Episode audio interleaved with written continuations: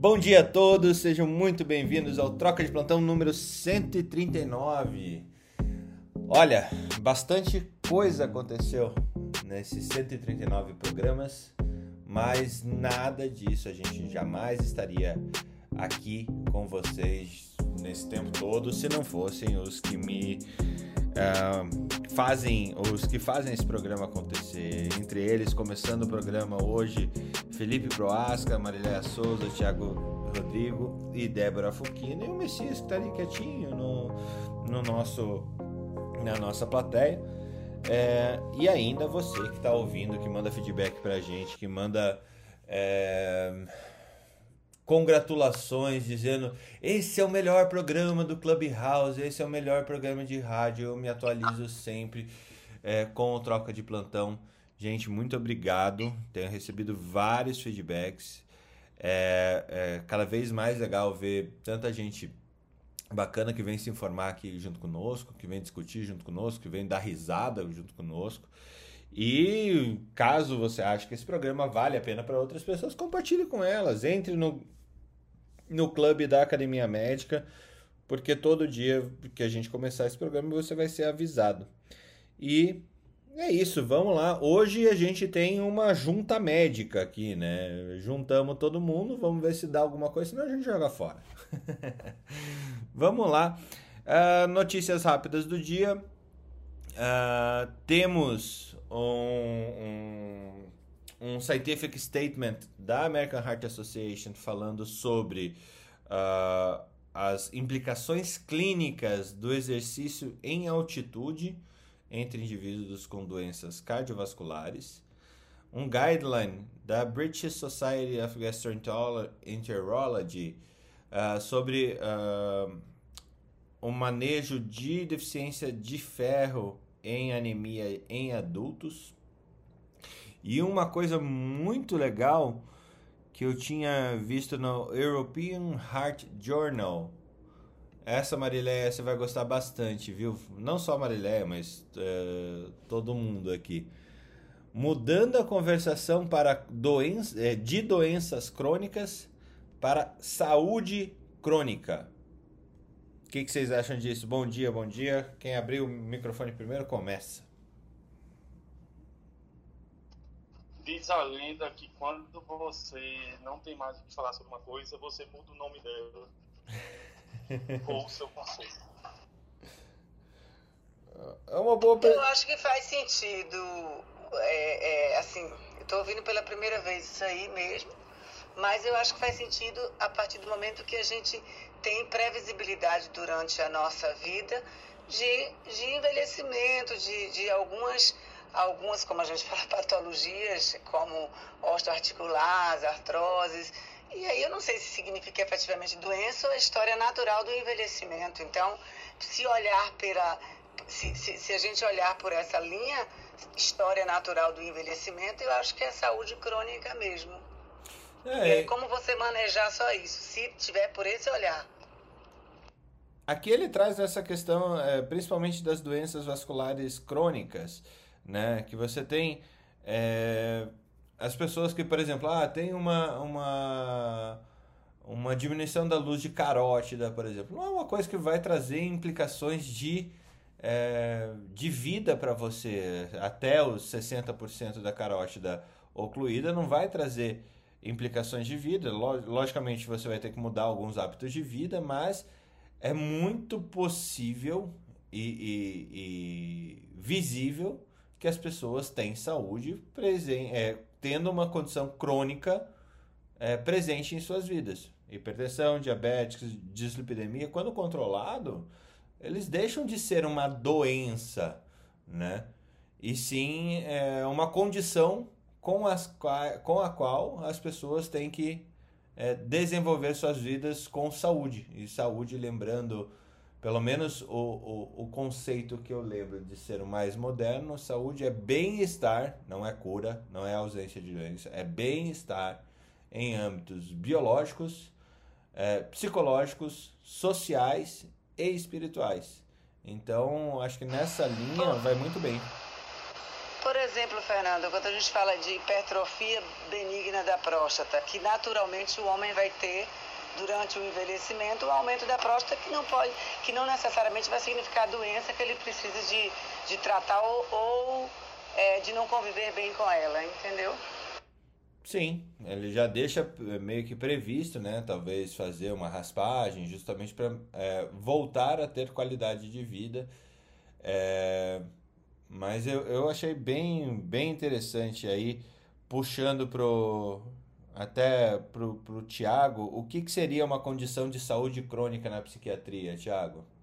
Uma condição que você tem lá e a pessoa, mesmo tendo essa condição crônica, mantém uma qualidade de vida como normal, qualidade de vida com saúde. Nossa. Peguei pesado na psiquiatria, né? na psiquiatria.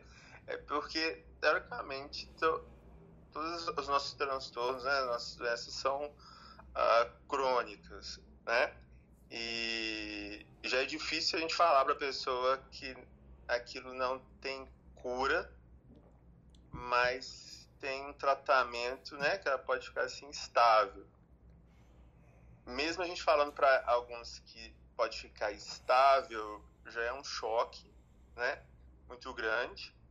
Mas para se manter estável, tem que haver sacrifício, né? Então, o que a gente gosta muito de comentar com a Marilé e tudo, essa questão de mudar o estilo de vida, às vezes essa questão da medicação, que muitos acham que é um castigo, né? Tem que tomar um remédio. Uh, então é um pouco difícil, mas é, só se considerar a pessoa estando, né, é, no caso, estabilizado, uh, mas com certas muletas que a vida oferece para ela manter essa saúde crônica, vamos dizer assim. Nossa, eu, assim, agora que eu tava percebendo, eu acendi a fogueira e você, joguei você dentro. Assim. Obriga, é, é, é, uma forma de dizer bem-vindo. É, bem-vindo de volta. suma, suma de novo pra você ver. Ô, ô Tiago, aproveitando que Fernando te, te provocou aí, depois você responde pra mim que eu botei lá no seu direct qual é a doença mental de Dostoiévski, viu? Porque aquilo ali é uma doença. Talvez seja por isso que é meu autor favorito. ah, que bom! Você gosta mais de crime e castigo ou irmão Karamazov? Karamazov? Crime e castigo. Você tem cara de que gosta de uma memória de um subsolo. Hum. Ai, gente, eu achei tão ruim esse negócio de crônica, me remete a uma coisa ruim. Assim, toda vez que eu falo crônico, é sempre de um âmbito negativo.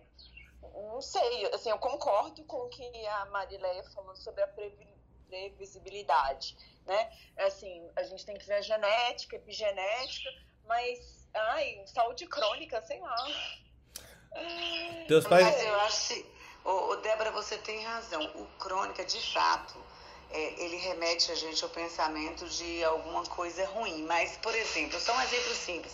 Às vezes eu, eu atendo o paciente aqui que faz uma endoscopia, tem uma gastrite, e aí quando ele vem para mim com a biópsia, muito deles é, deles abrem e olham na internet. Então, quando ele vê o nome gastrite crônica, eles já chegam aqui apavorados.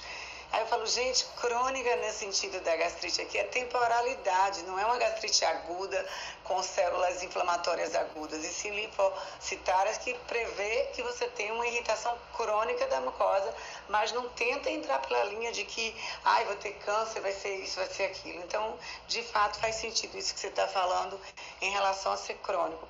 Eu só, assim, não vi esse artigo do Fernando, né, óbvio que ele trouxe agora, mas me remeteu, assim, a algumas é, é, é, pelo menos como ele colocou aí, algumas patologias que você vai conviver do ponto de vista é, é, é, sua vida de forma saudável, digamos, com essa obstrução aí de carótida de 60%, ou com a sua hiperplasia benigna de próstata, você vai conviver com uma qualidade de vida, mas assim, o nome saúde crônica, eu não sei se eu concordo com essa nomenclatura, não, mas a gente precisa amadurecer e é o que a gente está fazendo aqui, né? Conversar e ver, porque de repente vai ser o nome e a gente vai ter que se adaptar a este nome também, né?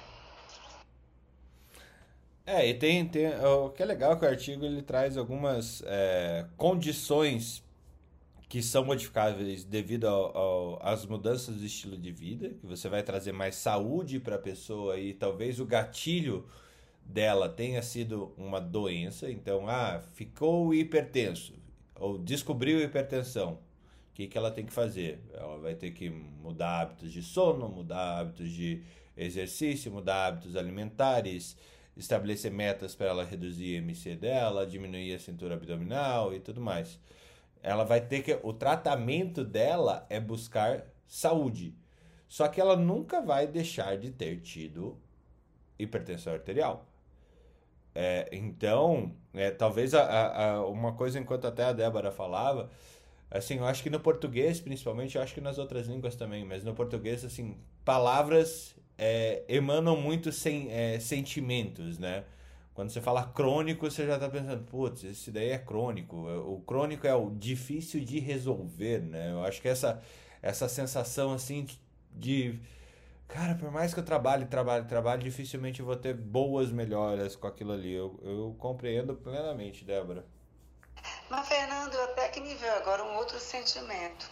Quando a gente fala do crônico, que é uma coisa que dura muito tempo, então a saúde crônica. É, que dura muito tempo. Eu tenho uma vida saudável cronicamente. Eu, aí, por esse olhar, é positivo. Então eu não tenho uma saúde aguda só desse momento, eu tenho que lutar e buscar, através de mudanças de estilo de vida, etc., buscar que a minha saúde seja uma saúde crônica, duradoura e não apenas aguda. Eu achei, por esse olhar aí, eu já estou gostando. Débora, modificamos o seu sentimento? Ela está em dúvida ainda. difícil, é difícil mexer com o sentimento dela. É. é, mas eu acho que nessa linha, Fernando, você vê como é, como é interessante a gente discutir. Eu já estou gostando da palavra, porque eu falo, gente, tenha uma saúde crônica, por favor, não tenha uma saúde só aguda, só do momento, só porque o verão está chegando, você vai malhar, você vai para academia, você come bem. Tenha uma saúde que dure cronicamente a sua, toda a sua vida. Eu, cronifiquem, eu já estou gostando. Cronifiquem a sua saúde. Como a gente vai falar, acho que eu vou começar a usar dessa maneira que a Marilé sugeriu. Às vezes até muda, como diz o eu sei. Positivo, né, Débora? Você falar, Débora, por favor, tenha uma saúde crônica. Então, nesse, nesse caso, saúde aguda seria uma dieta que começa na segunda-feira e acaba na terça-feira? Ou uma academia que começa num mês e termina no ah, outro? No verão. Não, aí, é uma, aí é uma saudite. uma saudite. É um processo inflamatório agudo induzido por saúde. Aí é aquelas pessoas que tomam susto porque tiveram algum problema agudo e aí elas tomam susto, mas é um susto só momentâneo e temporário, elas não, não incorporam como uma necessidade real para ter uma saúde crônica. Então, quando eu falei brincando aqui do verão, o que é que eu vejo nessa época do ano? Todo mundo correndo, malhando, querendo ter aquele corpo escultural e não pela saúde em si, sim porque está vendo verão, vai usar uma roupinha mais decotada, botar um biquíni. Então, na realidade, é, é, é essa saúde crônica eu gostei. Eu vou agora utilizar esse termo. Débora, vamos usar esse termo, Débora. Eu já, já tô vendo uma grande empresa de seguros de saúde lançar um programa de saúde crônica logo, logo, viu? Gente, verdade, Fernando. Bem interessante. Muito bom, muito bom. Uh, vou passar a bola. É, eu acho que, Débora, você lembra pra gente o que, que a gente tinha para falar de colonoscopia hoje? Quer puxar o assunto?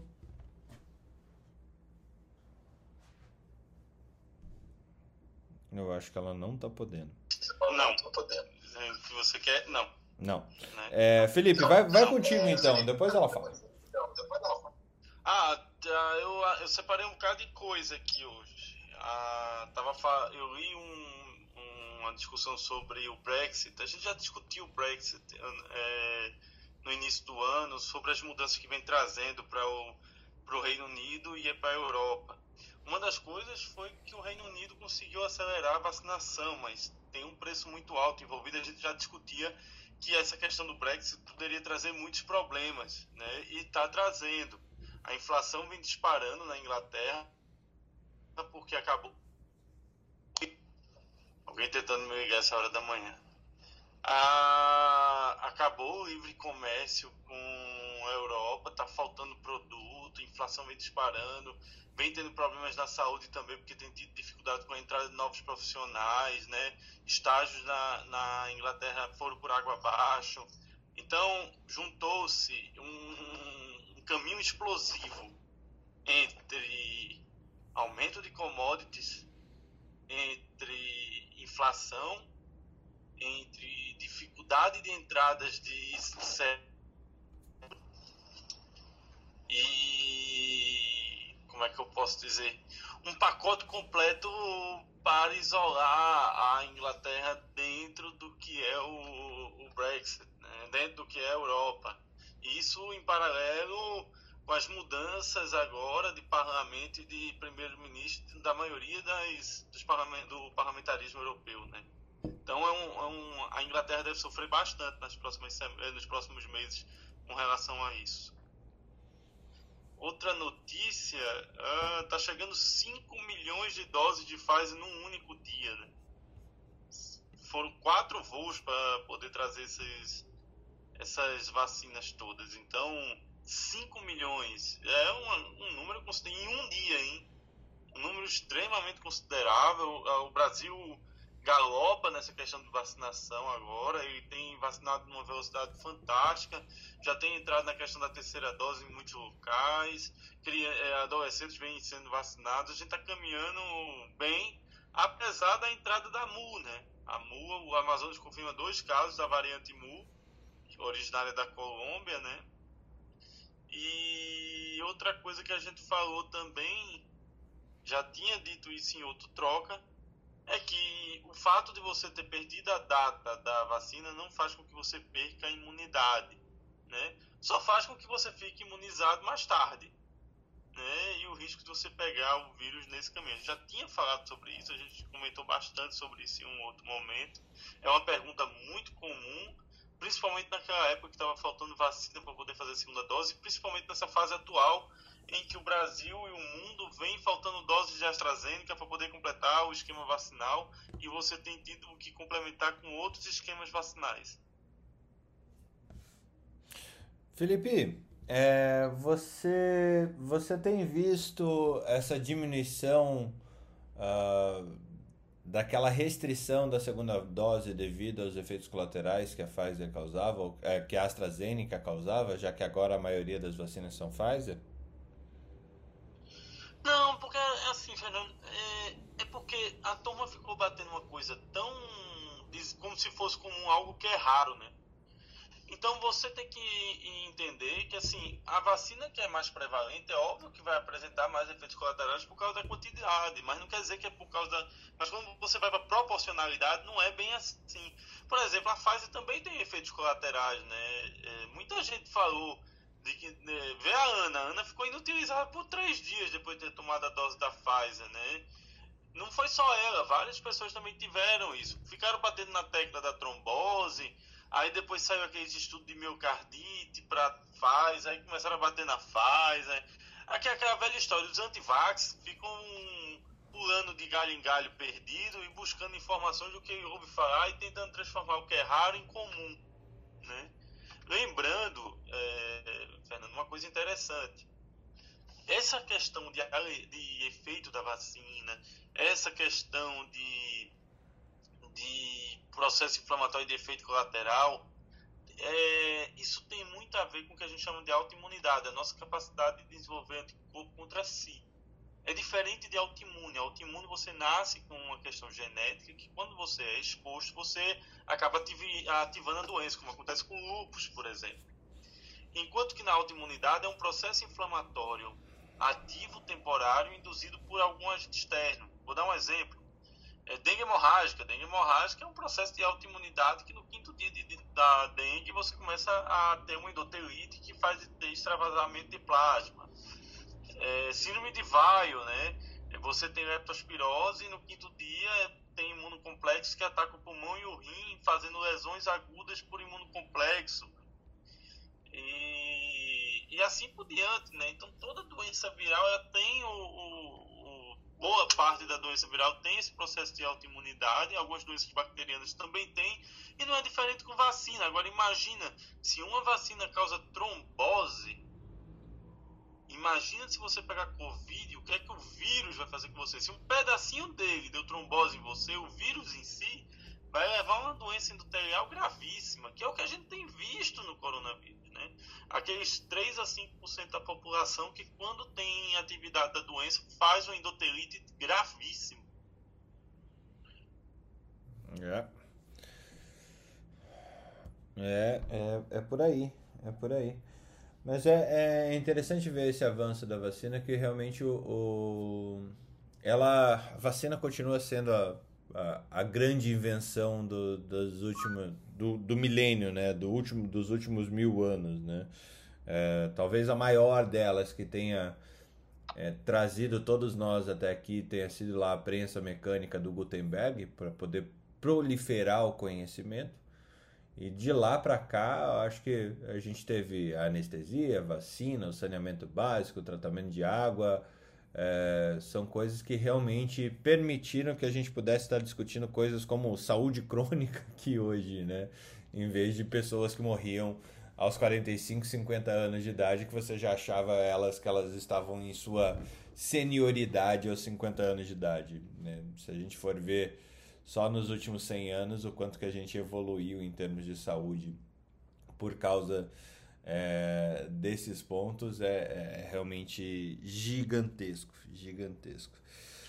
A gente, a gente passou por um processo de avanço com a vacina no século XIX e agora no século XX com o processo final do século XX início do século XXI o processo de entender a, a questão imunológica, né? A, tanto a autoimunidade como a questão imunológica, não só na prevenção, mas também na indução e tratamento de doenças, né? que é o que a gente discute também todos os dias aqui com os imunobiológicos. Ouvindo, ouvindo a tua fala anterior até, Felipe, me surgiu uma pergunta aqui para Marileia, Débora e Alex. É, se vocês viram algum programa, é, e aqui eu, considerando que eu estou falando com pessoas que, que atuam no mesmo no mesmo setor, mas em lados diferentes. Eu não falo nem opostos, mas só diferentes. Vocês viram algum programa que fizesse a, a, a operadora de saúde ou a seguradora de saúde a baixar o, o aumento ou baixar até o, o, o custo caso comprovação de vacinação da população segurada? Me fiz entender? Entendendo a pergunta? Não sei se ela ficou boa. Quem vacinou tem desconto no plano de saúde? É, se a, não, se, a, se a empresa que vacinou, se a empresa que vacinou vai ter desconto no plano de saúde. Ainda não vi nenhuma ação dessa. Não sei se a Débora ou a Marileia. É, eu não vi. O que eu entendo é que quando você vacina, você está impedindo um desenrolar grave que vai gastar mais, não é que vai deixar de gastar. Então, eu acredito que. Não sei, eu, eu acho que não existe possibilidade, mas a Marileia é vai É, eu acho que. Esse modelo na Europa, né? É, na Europa tem esse modelo muito claro, né? Na Europa isso existe na Europa. Se você vacina, você tem desconto do seu plano de saúde. É, então, o, pode ser uma, um processo ativo do plano de saúde, faria até sentido, Fernando, o que você me disse. Tem, existem algumas ações, por exemplo, hoje. Existem planos de saúde que, dependendo, claro que depende da aprovação da empresa, você não tem a coparticipação em medidas preventivas, né? Então, o exame de colo de, é, de, colo de útero, é, mamografia, a maior, uma grande parte desses exames preventivos. Por exemplo, a gente adota quem tem aderência à, à atenção primária não tem coparticipação, por exemplo. Né? É, então, ou seja, você não tem custo nessa consulta. Com relação ao, ao que você falou, com certeza faria muito sentido, porque o, o impacto da Covid aí, segundo eu conversei com, com um plano de saúde, para algumas empresas estava chegando em 25% a 30% do sinistro né, do, da Covid. E, e, a, e, a, tua tomada de decisão não tem custo, né? Falar assim, você toma a vacina, não tem custo para o plano de saúde, não tem custo para a empresa, né? É, essa, é, é, essa sua, sua, desculpa, esqueci a palavra, mas essa sua contribuição, que, que seria buscar a vacina, não tem custo. Então, esta é, lógica faria muito sentido. Não sei se a ideia é sua, mas eu acho, acho muito interessante. É, Funcionaria eu... muito bem. Não, funcionou. A ideia é minha aqui de manhã, não tinha visto isso. Mas é, é uma analogia bastante viável, principalmente é, se você for ver.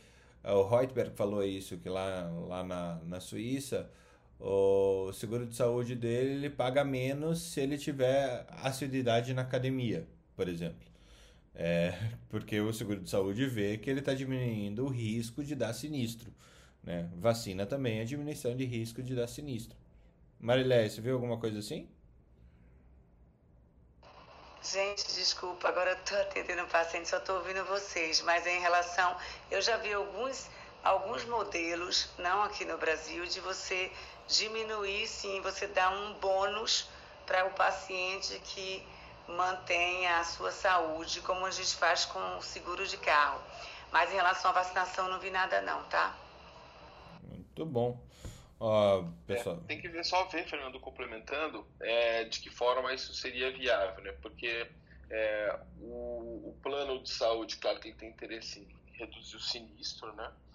Então, pode, pode partir de uma iniciativa tanto do plano de saúde, e no caso das carteiras aí corporativas, também faz sentido uma empresa tal, talvez tomar essa iniciativa daí do ponto de vista de gamificação, como Maria falou eu posso premiar as pessoas que tomaram a vacina. Aí eu já vi algumas, algumas empresas fazendo alguma coisa nesse sentido, né? A empresa premia.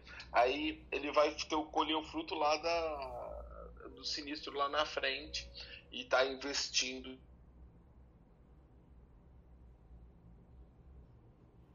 aí nesse no momento zero, né? Então, para alguns casos, talvez, talvez faça sentido como uma estratégia de gamificação aí, como a gente já vê em algumas empresas é, na remuneração variável, né, na no bônus da, da, da, empresa, alguns executivos têm um indicador relativo à saúde, né? Eu acho que faria sentido também, né, adotar, né, com essa história de ESG, é, ESG crescendo bastante, né, que a gente já falou, né, são aqueles três pilares sociais, governamentais e ambientais. Talvez algumas que são ligadas ao indivíduo, como a questão da anticorrupção, ou mesmo a saúde e segurança, poderiam ser fatores de premiação, já que se a gente sabe que as empresas que têm o melhor ESG estão mais bem né, posicionadas do ponto de vista de mercado, de lucro, talvez seria uma forma de distribuição desse lucro, né? dos seus é, funcionários. Né? Vamos lá. Eu não sei, eu acho que eu sou do time do contra. Eu acho tão complicado isso.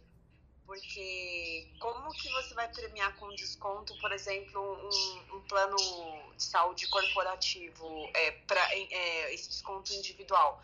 Eu tenho medo dessas expectativas que se, que se lançam, sabe? Mas não, é, desconto é sobre... é populacional, Débora, não é, porque quem paga, quem paga o plano de saúde é a empresa. De vez em quando ela repassa para, para os seus funcionários, mas de fato esse é o benefício. Tanto é que cada uma das pessoas se chama beneficiário. Eu acho horrível esse nome, mas ok, é o que, que utiliza no mercado. É, é, seriam elas. É, a, a discussão na medicina do trabalho, gestão de saúde corporativa, é sempre. É, cara, a saúde está crescendo tanto o custo dela que vai ser insustentável continuar pagando o plano de saúde para todo mundo. Então, talvez a gente focar em medidas que freiem o aumento do custo do plano de saúde. É essa é a ideia. É, é porque assim, em outras é, é, situações que a gente diminui o, a sinistralidade e fica bem abaixo do break-even, o que a gente consegue é estacionar o reajuste, você não, não aumenta de um ano para o outro. É, essa bonificação eu vejo nesses planos novos, no SAMI, na Alice, que eles pagam até plano de saúde. Não, mas eles não têm vida, né? O problema é que esses, esses planos não têm vida, tipo, é tudo plano com menos de 5 mil vidas, então não, não, não é relevante. É, mas para eles, para mim, faz que corporativo. Eu não sei, posso estar divertindo de uma maneira inadequada, mas assim, é, é, eu não sei essa moeda de troca, como é que vai funcionar, assim. Se você fala para um colaborador, se você se vacinar, a gente vai ter desconto no plano de saúde. Tá, e daí? Vai descontar menos quando eu for usar minha compensação? Não. Ah, tá bom, legal. Ah, mas daí é a inventividade do endomarketing junto com a gestão de saúde corporativa da empresa né? Porque se a empresa vai ter um benefício em, em diminuir o tamanho do ralo do, dos, é, dos gastos dela, cabe a ela fazer o endomarketing para poder propagar as boas mensagens de saúde que economizam dinheiro da, da empresa. É, é eu entendi o raciocínio da Débora. É, realmente, nós, fazer uma, uma proposta de desconto individual não faz sentido mesmo, tá? Fica difícil, até porque a gente não paga, né? A maior parte tem uma coparticipação somente, né? Mas do ponto de vista coletivo, tem, tem, existem várias métricas que poderiam ser interessantes, né? Ou seja, poderia ser um indicador do reajuste, por exemplo, para o ano seguinte, né? Ó, tá no reajuste do plano. O plano já, o plano já tem muitas métricas e talvez essa métrica já, deja, já deva estar não tem acesso ali à informação de quem se vacinou, mas ele observa no resultado do impacto do Covid no sinistro, né? Que foi alto, né? No ano de 2020, é, bastante alto, como eu citei, né? É, precisa raciocinar, mas é um elemento importante, não só é, a vacina da Covid, mas as demais vacinas também são importantes do calendário do adulto aí que as pessoas nem sabem, nem têm acesso pessoal começou a baixar aplicativo de vacina só agora, né? Não uhum. sabia nem eu precisava vacinar. A gente tem uma quantidade muito grande de vacinas é, do calendário do adulto e que, que, são importantes, adulto e do idoso também. E Alexander, só complementando o assunto, em relação a esse olhar ah, da saúde do beneficiário, do empregado, até pra, por questões até de sinistralidade do plano, a dificuldade que se tinha quando é, as operadoras isoladamente tentavam a, ah, fazer algum programa com, com, com determinadas empresas é que as empresas, de um modo geral, elas vão mudando o plano de saúde. Esse ano está com um plano, daqui a um ano, dois muda para outro. E como a gente não tem essa troca de informação, que agora a gente está vendo a importância, a necessidade, acaba você seguindo, mas numa fase inicial e depois você não conseguindo é, é, fazer a, o controle dos resultados da saúde dessa população mas agora com essa questão de troca de informações e esse olhar de que isso é positivo, porque uma empresa que uma operadora X está fazendo um investimento nesse sentido é, da saúde dos colaboradores, ela pode perder para uma outra operadora, aqueles beneficiados, mas ela ganha de outro também, porque eles ficam circulando entre si. Então hoje o plano é, é, é X, amanhã é Y e volta um para o outro. Então eu acho que é, é fundamental agora esse olhar para a saúde, não como a gente já falou aqui antes. Não plano de doença, e sim plano de saúde crônica, viu, Fernando? É, você vê que Eu loucura. Vou, vou contar uma história. Vou contar uma história uma vez de um, uma grande empresa que tem lá em Vitória de Santo Antão, que eles fizeram o seguinte: a, o setor que perdesse mais peso durante um determinado período de tempo, e aí tinha proporcionalidade, todos desse setor teriam vale refeição com valor dobrado. E que loucura, você perdeu, perde peso e ganha mais dinheiro para comer. É, cara, isso gerou. Teve setor que proibiu entrar refrigerante. Tá? Alguém tava tomando refrigerante, a turma ia lá e, e criticava o cara. Ah, não pode não, senão a gente vai ficar tudo com fome. Vamos lá, vamos investir agora. É fome agora, né? Problema fome zero, né? Fome, fome agora, agora para gordura amanhã. Então, teve um impacto muito positivo, né? Porque as pessoas é, viram que como estavam se alimentando, viram a necessidade e, a, e assim depois que acabou a competição notou-se um crescimento com relação à questão da consciência alimentar, de ter mudanças até no tipo de alimentação que tinha no refeitório, uma cobrança maior para alimentos mais saudáveis. Então, assim, são políticas que você envolve o coletivo, que tem um impacto no indivíduo, porque eu vou ser bem sincero, gente, se não tiver um impacto no indivíduo, as pessoas não vão ter interesse nisso. Infelizmente é assim que se pensa. Infelizmente. E aí é como a Débora falou, você cria falsas expectativas que o cara ah, não, não comi, não ganhei patavinas, né? Não quero saber. Então, isso é meio complicado, porque infelizmente nós temos do, vários problemas que variam do imediatismo ao individualismo. É, e pensando agora que as empresas podem ser as promotoras de saúde crônica, né, Marileia? As, eh, tanto as empresas prestadoras quanto as empresas que, que têm seus colaboradores beneficiados pela, pelo seguro ou pelo plano de saúde. Um novo selo, né? Vez de ESG, a gente faz um selo, um selo de saúde. Oh, selo Academia Médica de Saúde, powered by Infectos Associados. Olha aí, não tem a DST nesse ano, né? E a R. Muito bom. Mas é, é, de verdade, eu acho que essa é uma linha que a gente tem que começar a atuar, né? É eu acho que a gente vê uma dificuldade grande das empresas a, a adotarem linhas de cuidado que façam sentido.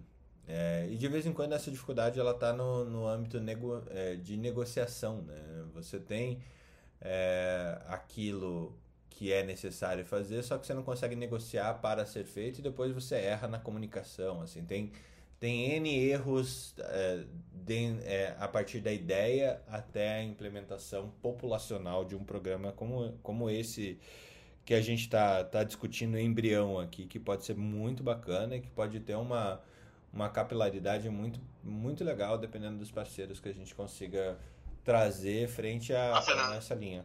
Eu estou pensando já na, na, na, parte capitalista do negócio também, Felipe. Lei, lei 1984, que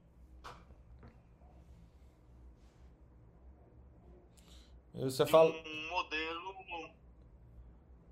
Você fala do 1984, vem os russos e cortam sua internet, veja só. É, exatamente. Você sabe como é que era em 1984, né? Todo dia tava lá aquela, o gravador lá do grande irmão mandando você se levantar e você era obrigado a fazer exercício, você era obrigado a se alimentar com o que eles ofereciam para impedir seu risco cardiovascular, para impedir seu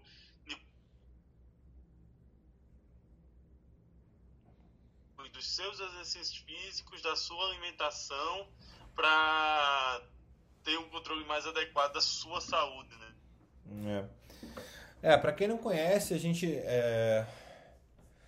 até queria te perguntar, Felipe, se essa, esse programa que você viu lá em Vitória de Santo Antão, é, se teve, se vocês conseguiram, se a empresa conseguiu mensurar algum impacto na produtividade também frente a essa perda de peso. Eu pergunto isso. Ah, por... foi, foi interessante isso. Hum. É, teve, teve um aumento da produção dos setores, foi diretamente proporcional aos setores que perderam mais peso. Uhum. Né, o aumento da, da produção e da resolutividade. Eu não sei números, eu não tenho esse acesso, mas isso foi uma conclusão que se chegou ao final. Magros produzem e, e mais. outra coisa, diminuição e diminuição de, de atestados também, né? É, então, essa é a tese que a gente tem na, na Wellbe. Wellbe é uma das empresas que eu sou advisor. É uma empresa que já está com quatro anos. E a gente buscou uma lógica com grandes empresas realmente de aferir o impacto, o ROI, o retorno sobre o investimento dos investimentos de saúde de grandes empresas. Uh, tivemos alguns problemas na implantação disso, né? Uh, uh, a maioria das empresas não está. A maioria das empresas não. Nós, como sociedade, não estamos na época de fazer isso de fato. Não há uma qualidade de dado, não há uma, uma conversa intersetorial adequada para que a gente consiga capturar esses dados e poder fazer essa mensuração do retorno do investimento que se dá Diminuição do, do absenteísmo, diminuição do presenteísmo, talvez presenteísmo para muita gente seja uma, uma palavra nova. Presenteísmo significa estar na empresa, porém não produzir, ou estar desconectado com a sua atividade produtiva, tá? É, e ainda diminuição na sinistralidade, né? Então, você diminuindo a sinistralidade, aumentando a qualidade de vida no trabalho, devido aos investimentos de saúde, você teria uma multiplicação desse investimento que você fez, trazendo retorno de investimento. É aquela lógica que, que existe já, não sei, eu na minha faculdade já aprendi isso, eu não, nunca sei se é verdade ou é uma mentira contada muitas vezes, que é a cada um dólar investido em saúde, você retorna 8 dólares em é, desse investimento. Então, cada um real investido, você, você ganha oito. É, eu nunca conheci de fato uma empresa que entregasse exatamente isso ou é, que a gente conseguisse quantificar em uma empresa esses números. Alex, Débora, Messias, Ana, Thiago, Felipe, Marilé, vocês sabem de alguém ou não? O Fernando, tem, tem várias empresas avaliando isso, né? Eu me lembro uh, que, que, isso já é relativamente antigo, né? O que acontece é quando a gente avalia principalmente saúde, né? Dos investimentos. Vamos lá, se você numa, num período de X, só para só ver essa questão do ROI, você teve um retorno, porque os cálculos de ROI é, quando a gente aplica no mundo corporativo, ele, ele dá uma expectativa muito alta para a empresa, né? às vezes de um ROI de 200%. Né? Uhum. É, então você, você gera uma expectativa é, irreal sobre esse valor. Só que, vamos lá, você monta um programa que nos seus três primeiros anos você vai ter um retorno de, sei lá, 40% do teu investimento, 100% do investimento, tá? É, quando passa esse período, é, essa métrica já não é a mesma, né? Porque você não vai conseguir atingir aqueles objetivos de forma é, progressiva, e sim talvez manter de forma sustentável aquele resultado que você teve. Então a lógica incorporou mais um fator, que é o valor daquele investimento, que chama de VOI, né? É, ou seja, a percepção de valor do usuário também, porque às vezes você fala, não, eu dou um retorno alto, você coloca com participação, vamos ver se se esse meu retorno investimento foi bom, mas o retorno em valor dessa estratégia que eu coloquei na empresa, né? Então não trouxe é, entrega de valor ou percepção de valor para o usuário, mas realmente ele economizou, por exemplo. Não, não seria diretamente investimento de saúde e segurança, mas só para a gente exemplificar, né? Então, algumas ações elas precisam trazer então essa entrega de valor, né? É, auto-percepção de cuidado, como, por exemplo, o Felipe falou, apesar de ter gerado uma briga lá na empresa que ele citou, certamente as pessoas começaram a ter uma percepção do seu cuidado melhor do que antes, né? Então, todos esses fatores hoje são importantes e até mesmo do ponto de vista de métrica para você fazer uma ação que seja eficaz. Eu sei que o, o, o Fernando lá na PIG faz algum, algumas métricas, eu acho que a Débora está fazendo algumas métricas nesse sentido.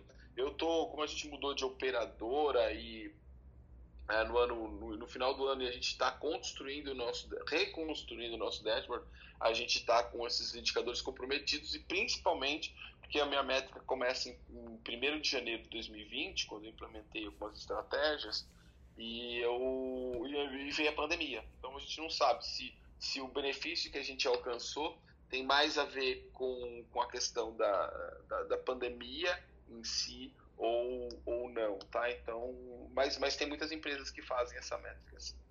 Fernando, a minha métrica ela dá muito mais do que um dólar investido para 7 dólares de retorno, porque eu estou me baseando por um dado que é do FAP, que são impostos que a gente paga para o INSS.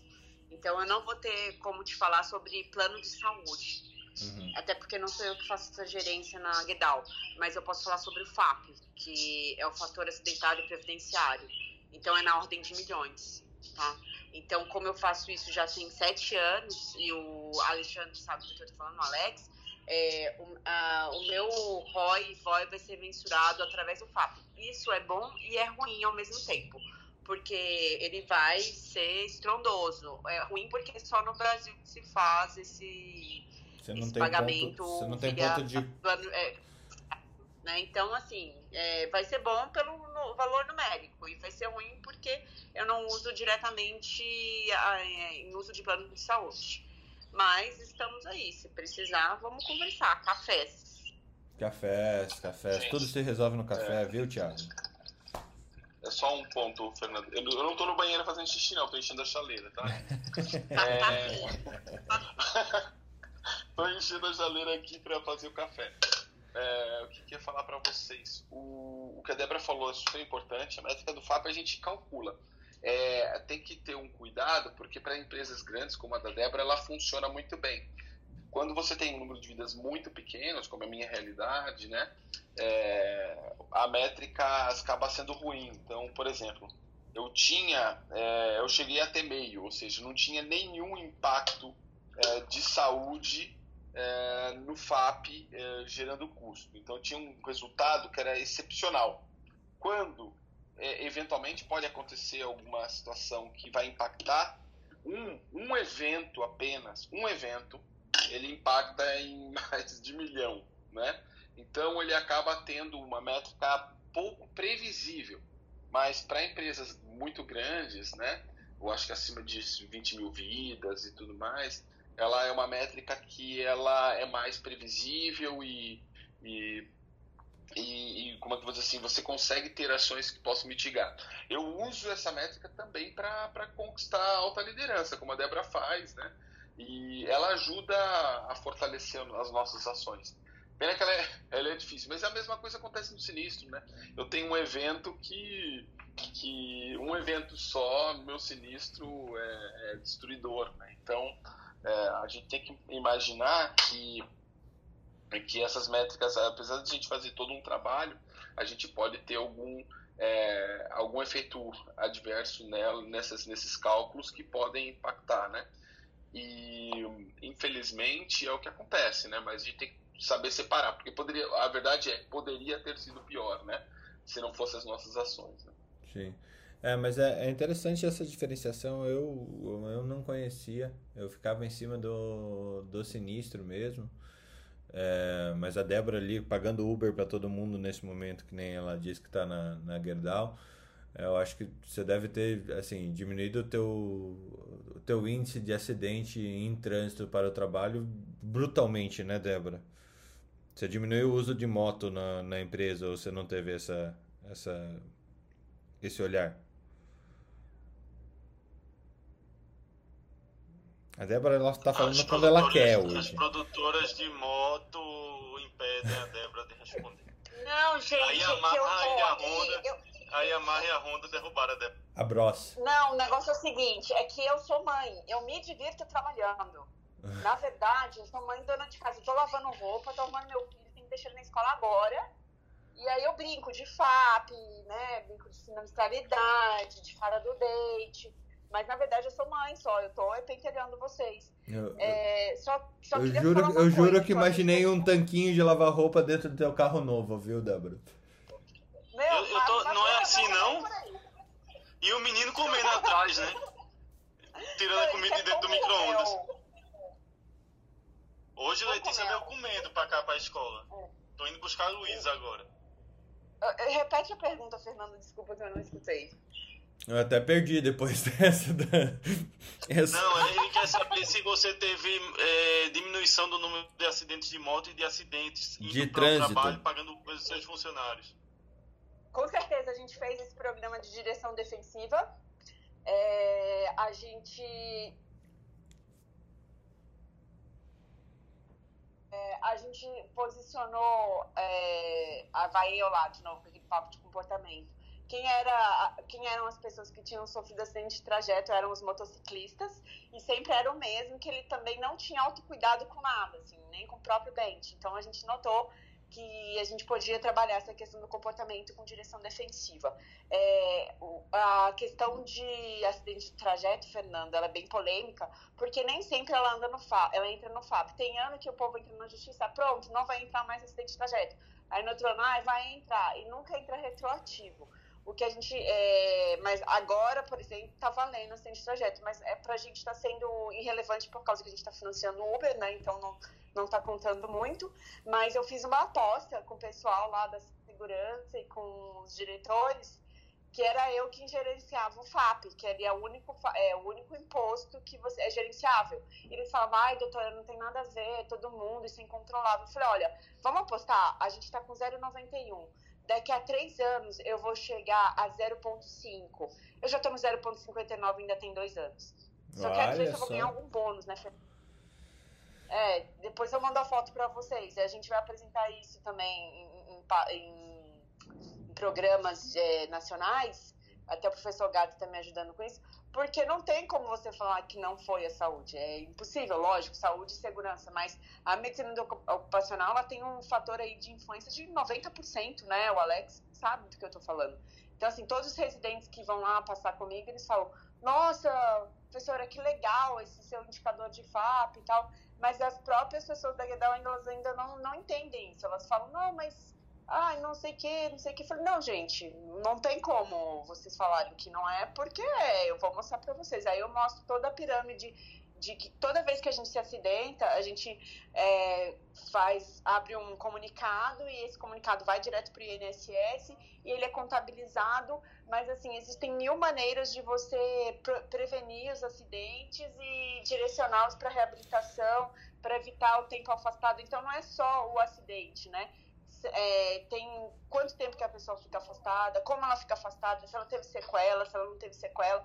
Então é bem legal, é um dado bem, bem interessante de se trabalhar. Hum, que legal, e puxando por essa linha, é, a gente consegue ver algumas mazelas, né? Do tipo, às vezes você não consegue é, se expressar dentro da empresa porque é, saúde e previdência ou saúde e segurança estão em alas diferentes, muitas vezes. Não estou falando exatamente da, da tua empresa, mas é, o, o, que me, me parece é que você tem a saúde é, ocupacional e gestão de saúde corporativa separado da segurança do trabalho, né? É, me parece uma loucura ou eu estou viajando que, que, e não é assim que acontece no geral? Varia Fernando, no meu caso, na, na empresa que eu trabalho, a engenharia é muito forte, né? Então, eu estou abaixo do guarda-chuva da engenharia. É, mas, geralmente, os médicos corporativos, é, em geral, eles estão respondendo direto ao RH. Mas, no meu caso, é direto para engenharia. Então, é legal. É, no meu caso, quem faz a gestão de sinistralidade nem é médico. Né? Então ele faz aquele básico, né, que é, é procurar é, diminuir o custo, mas assim, essa questão de promoção à saúde fica bem regionalizada com cada médico. Nós somos 27 médicos na Guindal, né? Diretos. 7 então, ou 27? 27. Uhum. Entendi. 27. Entendeu? 27 pessoas ricas que estão na Forbes. Pelo menos vocês devem ter é, compreensões, né? Vamos lá, minério, minério e aço eu, eu, subiu muito bem nos últimos 18 meses pandêmicos. Vamos que vamos. Gente, eu, eu, assim, eu brinco muito, mas eu adoro trabalhar onde eu trabalho, assim, eu adoro trabalhar no SUS, deixa adoro eu, trabalhar onde eu Deixa trabalho. eu ver é se teu chefe tá aqui no público, só um pouquinho, peraí. Ele tá aqui, eu tô gravando e tô mandando pra ele. tá certo. Gente, que bela discussão. Começamos em saúde crônica. Mudar o termo de Ô, doença Fernando, crônica para Você sabe que crônica. você é meu chefe mó, né? Que eu tenho um carinho especial por você. Eu não tenho ciúmes não, e também não adianta puxar meu saco, mas é, eu também te amo. ai, ai. Não, eu, o que eu acho super interessante aqui, Débora, é que sempre que a gente vai puxando esse fiozinho cada vez mais, assim, surgem inúmeras oportunidades para a gente intervir. Uh, tanto em empresas, tanto em governo, quanto em é, criação de atividades para uh, para pessoas físicas mesmo. Então, é, tem surgem projetos, empreendedorismos todos para B2C, B2B, B2B2C, B2C2B. É, é muito legal, é muito legal e cada vez mais é, a gente vê que saúde é base, não é, não ela não pode ser setorizada, ela não pode estar é, simplesmente é, jogada, depar, departamentalizada é, e isolada, porque é, os impactos nela, na saúde, decorrem de, de, de efeitos sistêmicos, né? Então, se você não tem médicos e enfermeiros é, que têm mais essa lógica populacional, olhando uh, as ações multissetoriais e como elas impactam a saúde, você sempre vai ter esses quebras-cabeças esses quebra-cabeças de uma peça diferente da outra, que não se conecta. Né? A gente precisa muito, muito, muito, muito é, investir mais nessas conexões é, fazer pontes entre áreas, fazer pontes entre o RH e a saúde, o RH e a engenharia, é, principalmente atingindo, atingindo o executivo, tentar é, trazer para o alto executivo o quanto que o investimento dentro daquela linha de saúde ele realmente é, impacta na, na qualidade do trabalho, na produtividade e na diminuição de custo operacional da empresa. Né? saúde não é um gasto, como a maioria das pessoas, do, do, das empresas veem. É, mas não sei se eu posso falar a maioria, mas como muitas empresas veem, saúde não é um gasto, saúde é um investimento e é, uma, e é o principal fator de sustentabilidade da qualidade de uma empresa. Ô, ô, Fernando, deixa eu só fazer um reconhecimento público aqui, que é sobre o você já me ajudou, você e sua esposa, Cláudia, que eu sou fã número um é, então, assim, para eu conseguir é, o controle desse fato, essas conquistas, obviamente que não foi só eu, né? Quando eu falo medicina, é saúde ocupacional, tem enfermagem, tem colegas, tem profissionais que estão totalmente envolvidos. E o Fernando foi uma dessas pessoas, assim, juntamente com a Cláudia. Há, quatro anos atrás, a gente fez uma jornada do usuário até para descobrir quais seriam os melhores programas de saúde. Então, assim, eu tenho muita gratidão por vocês e por outros profissionais que têm nos ajudado a, a, a, mostrar o quanto isso que você falou é importante, que nós somos base, nós não somos nenhum pilar, é base mesmo. Eu acho que é nuvem. Saúde é nuvem, Débora.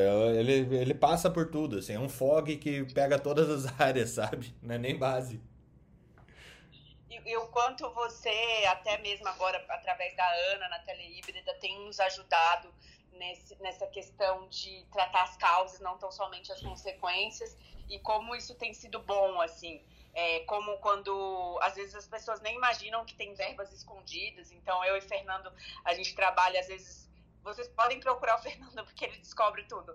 Que às vezes a pessoa fala, ai, mas a medicina não tem, não tem verba. Ele vai descobrir, gente. Você não vai tirar nenhum real do bolso. Então é muito importante assim conversar com pessoas queridas que são do bem, que, que lutam para que as coisas aconteçam da melhor forma possível. Então, assim, eu tenho, eu e o Fernando, a gente já tá junto, já tem o quê? Uns 3, 4 anos, Fê? Acho que uns 4, Débora. Eu, eu, lembro daquele workshop que a gente fez junto do Proasa lá no Enrad, que foi super legal, né? A gente pegou os alunos do Proasa, chamei você, que era, eh, era gerente de saúde é, corporativa, e chamei a Cris. Né?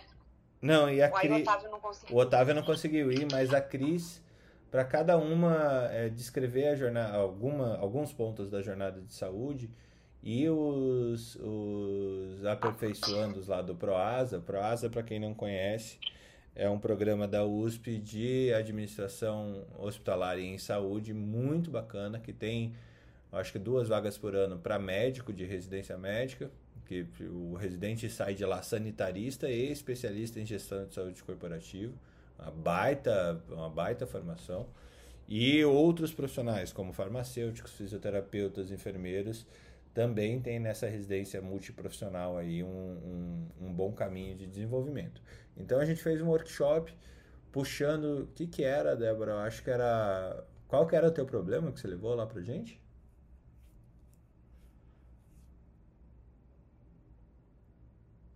Não tinha máquina de lavar no carro. A sinistralidade. E aí o tema foi, o da Cris foi sobre endometriose. Exato. E o meu foi sugerido até pelo próprio Cor lá, que era o, a, a nossa diretora de benefícios, ela deu pra gente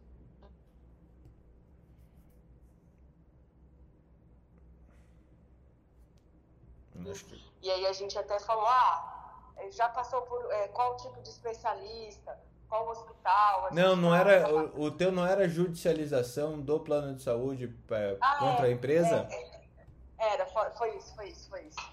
É, porque. E o dela foi endometriose. É. Pô, foi muito legal, assim, a gente levar. É, foi um workshop muito bacana porque a gente pegou um problema real de grandes empresas. A gente estava falando aí de uma empresa de 8 mil beneficiários, que era a empresa que a Cris estava na época. não é? E a da Débora com 38 mil beneficiários. É, como que se resolve um problema que 8 mil diretos, né, Fernando? Era, são 60 mil indiretos. 70 mil indiretos. Então imagina, imagina como é fechar essa conta do, do, do plano de saúde da Débora, né? É, é algo absurdo. Nada é muito simples para fazer isso. E, e, é, tem uma frase que minha esposa usa muito, que a Cláudia Grande usa muito, que é atribuída ao Einstein, é que ah, você jamais resolverá os problemas no mesmo ambiente em que eles foram criados. Então você tem que sair dessa dessa lógica, porque quem está no meio do furacão não consegue ver todas as opções que tem. Não consegue. É, a ideia é realmente abrir a cabeça, a, a- é, eu não falo nem sair fora da caixa, porque a tal da caixa não existe, gente. A gente constrói os muros pra gente. É, é realmente ampliar e, e olhar outros lugares, outras iniciativas, mercados diferentes, métodos diferentes, porque você não vai achar a solução ficando no mesmo lugar. Não tem como. Se a caixa não existe, o gato de Schroeder não está morto. Nunca. O gato de Schroeder nunca estará morto. Meu Deus. Foi legal, Fernando, porque eu levei uma pessoa do setor administrativo que não tinha absolutamente nada a ver com saúde. E ela ficou encantada com essa questão mesmo que, que a Cláudia sempre nos provoca, que são as diferentes jornadas. Eu aprendi isso. Às vezes eu ficava assim, ai meu Deus, como é que essa pessoa não entende isso? Pelo amor de Deus, não é gasto, é custo, tem que fazer isso. Aí e a, a Cláudia me falou, olhou no, meu, no fundo do meu olho e falou assim, Débora, você tem que respeitar as diferentes jornadas ah, com as quais você vai cruzar. Ela pode não concordar ou não entender com nada que você fale, porque ela teve uma jornada completamente diferente da tua. Completamente diferente. E aí, é, é, reforçando o que o Fernando falou, não adianta a gente querer um resultado diferente fazendo as mesmas coisas com as mesmas pessoas. A gente tem que se provocar, a gente tem que levar pessoas diferentes, de profissões diferentes, de vivências diferentes, para a gente construir um cenário que, que vai chegar num, num- numa conquista aí de uma saída nova, né, que, que vai gerar mais valor, mais saúde e que vai ser importante para gente. Muito legal. Gente, eu, eu fiquei super feliz aqui com esse tema. Queria ouvir o nosso amigo Thiago, que estava em, em, tá em abstinência de falar. É, ele tá se coçando até, ele me mandou até uma mensagem aqui. "Ah, eu, preciso falar, preciso falar, porque faz três semanas que eu não vejo ele aqui. Tudo bem contigo, Thiago? Fala, meu querido. Bom dia, bom Saudades, dia. cara. Tô sim, aquelas, aquela correria, mas algo bom, né? Trabalhando, importante. Saudade de vocês. Eu tive a quinta-feira, o dia que você tava voltando férias. Eu vi, eu achei que era um problema comigo. Mas é. Não, vamos, de- vamos resolver aqui. Vamos resolver, deixa eu descer você pra plateia ali. Mas Bom, temos, é, temos notícias, temos insights, temos é, qualquer contribuição vinda do Thiago ou do Rodrigo? Boa, boa. Bom, hoje. Setembro Amarelo, né? Vou ter Estamos no ver. meio, a gente quase não falou de Setembro Amarelo. Verdade. o Thiago, quando briga comigo, é de um jeito. Aí agora brigou com o Fernando, ninguém fala do setembro amarelo. Aí o Thiago, o único problema que vem é o que o Fernando não tá. Cara, vocês não estão dando diagnóstico clínico disso? Qual que é o diagnóstico clínico disso, Felipe? Pirraça.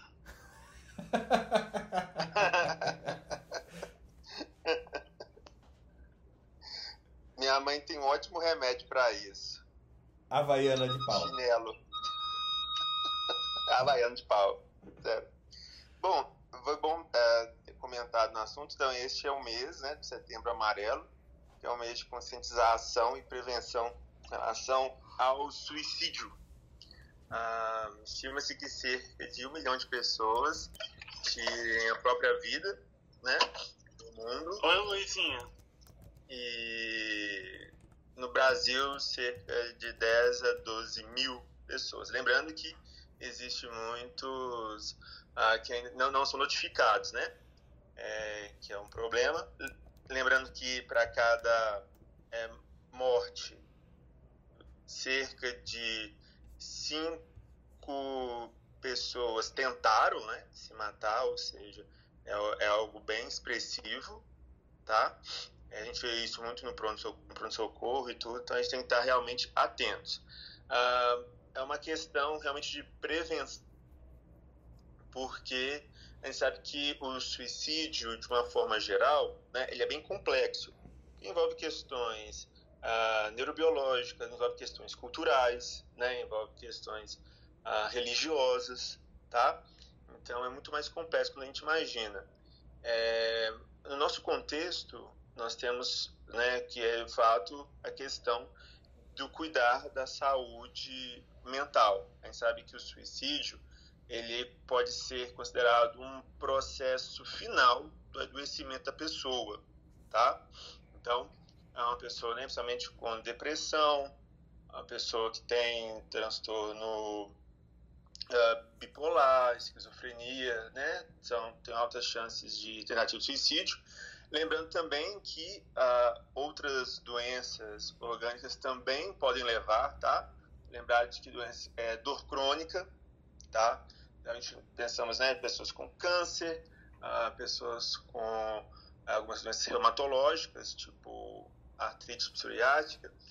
É, nós também temos que tomar muito cuidado né, com os pacientes né, com dor crônica, essas outras doenças que também pode levar né, a pessoa a ter um quadro psiquiátrico, coisa secundária, podendo resultar isso.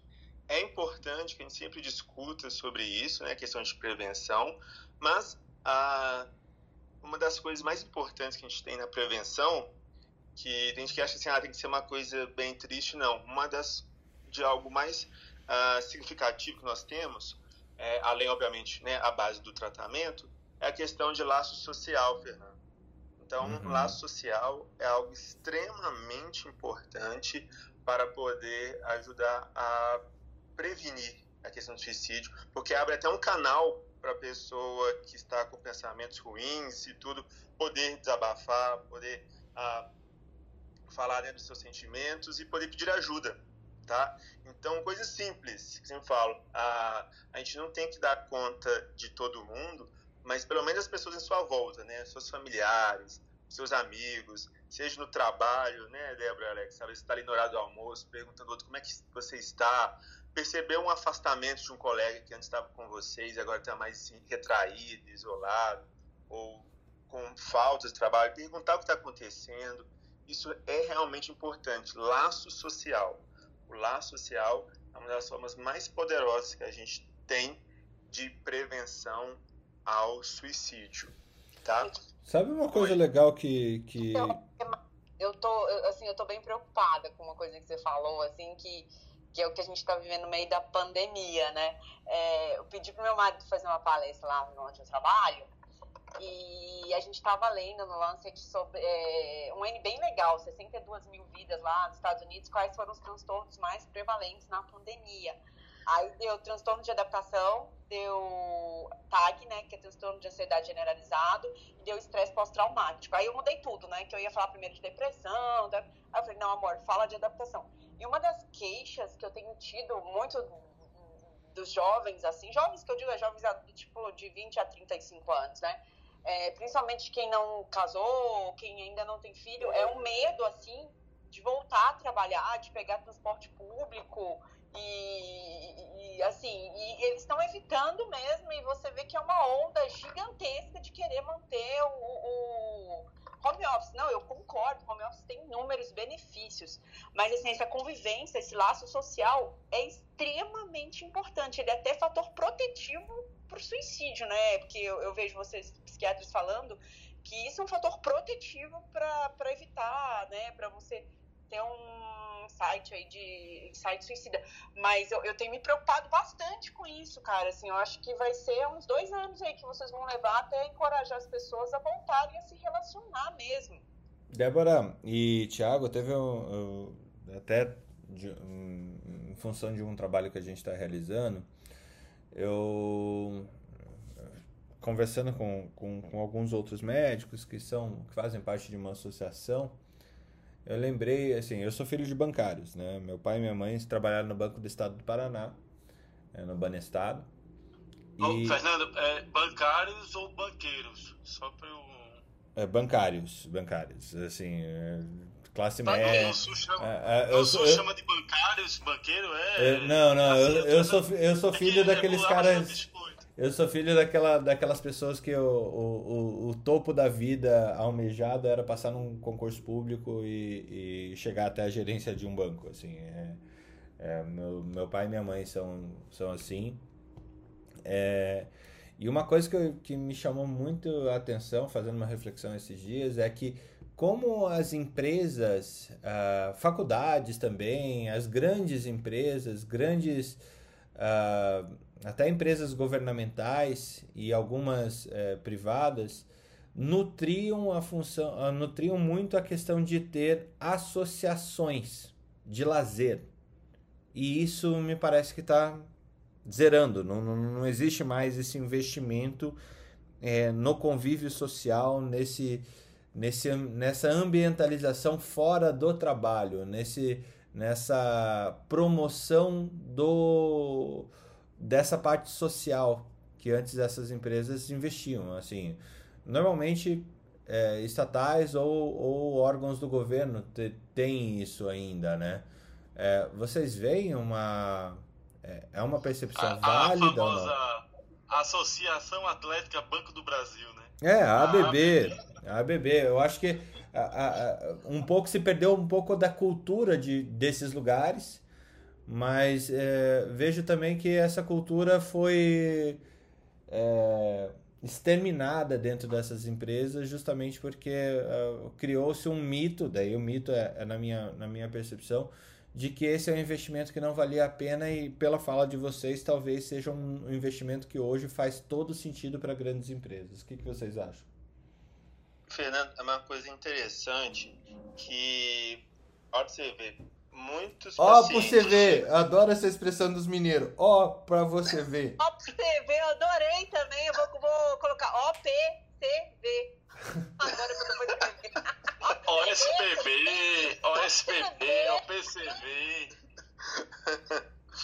Mas, olha. Que... OPCV é, é uma cadeira da escola igual ao SPB? Segue lá, Thiago. Segue lá. Foi imperdível essa. Recapitulando, ó, pra vocês verem. Temos a, o paciente ele chega no consultório e muitos, quando a gente aborda, por exemplo, questão do sono, aí a gente pergunta assim: ah, eu durmo pouco, eu durmo às vezes 4, 5 horas. Eu pergunto assim: por quê? Tipo assim, você tá dormindo pouco porque você tá tendo uma insônia ou tudo. Sabe o que muitos falam? Que acha um desperdício ficar um tempo dormindo.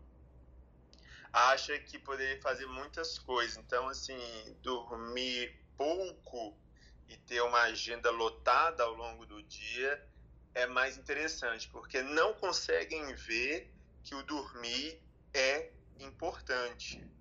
E quando a gente chega pensando na questão de lazer, né, dessa questão né, eh, social e tudo, é, muitos também trazem como se fosse um desperdício, uma perda de tempo, como se fosse uma questão de não produtividade.